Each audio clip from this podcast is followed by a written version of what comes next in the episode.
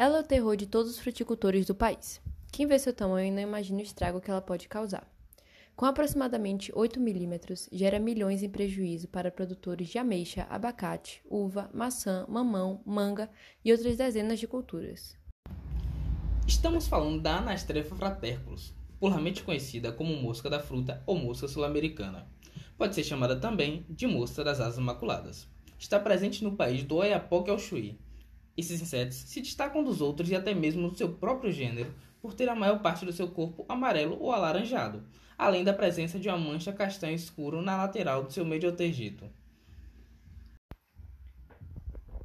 Em relação à sua morfologia, o dimorfismo sexual se faz presente em todas as espécies.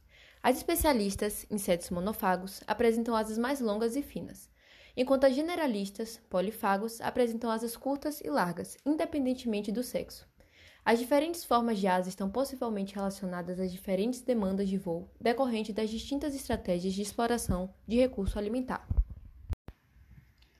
A sua cabeça é móvel e seus olhos são compostos com laterais grandes. Possui um triângulo ocelar, além de antenas curtas e aristadas. Suas cerdas se estendem até o, tórax, e seu aparelho bucal é sugador labial de Queta. Possui um tórax unido, composto por, por prototórax, mesotórax e metatórax. Suas pernas são ambulatórias e seu primeiro par de asas são membranosas. O segundo par de asas é atrofiado e serve apenas para a estabilização de seu voo. Tem um abdômen livre e reprodução sexuada, além de, ser, de serem ovopositores. Seu desenvolvimento é holometábulo, ou seja, possui a fase de ovo, pupa e adulta. A lista de plantas que as espécies registradas no Brasil de anastrefa utilizam como substrato de desenvolvimento larval é extensa.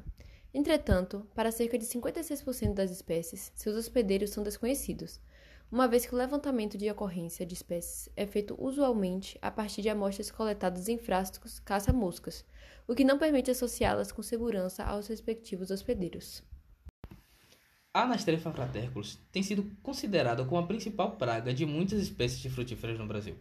Ela ocorre principalmente em abacate, ameixa, café, caqui, citros, figo, goiaba, maçã, manga, maracujá, marmelo, nêspera, pera, pêssego, tomate e uva.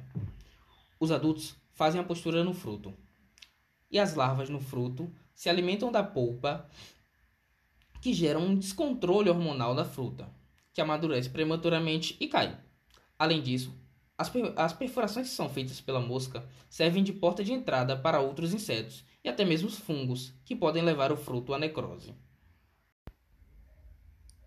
Em relação ao controle cultural, é feito através da destruição das frutas silvestres próximas ao pomar e de frutos caídos no chão, enquanto o controle biológico é exercido principalmente com a liberação de microhimenopteros nos pomares.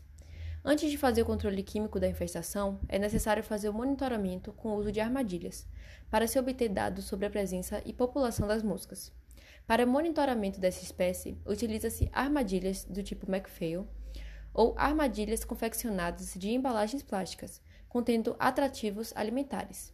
Como atrativo alimentar, pode ser utilizada proteína hidrolisada a 5%, melaço de cana 10%, suco de frutas, açúcar mascavo, vinagre de vinho e torula, sendo que o melaço de cana é considerado mais eficiente. Nós podemos também misturar a proteína com o melaço, na proporção de 2,5% e 5%, respectivamente, visando melhorar a eficiência atrativa. A avaliação e a troca do atrativo devem ser feitas a cada 10 ou 15 dias. Para se evitar rápida decomposição, nós podemos estabilizar o atrativo com bórax, com pH entre 8,5 e 9. A partir da quantidade de moscas que foi capturada, é possível definir o tipo de controle. Se o resultado for entre 0,5 a 0,9 por armadilha por dia, podemos usar iscas tóxicas. Quando os resultados chegam a uma mosca por dia em cada armadilha, já é recomendável utilizar pulverização em cobertura.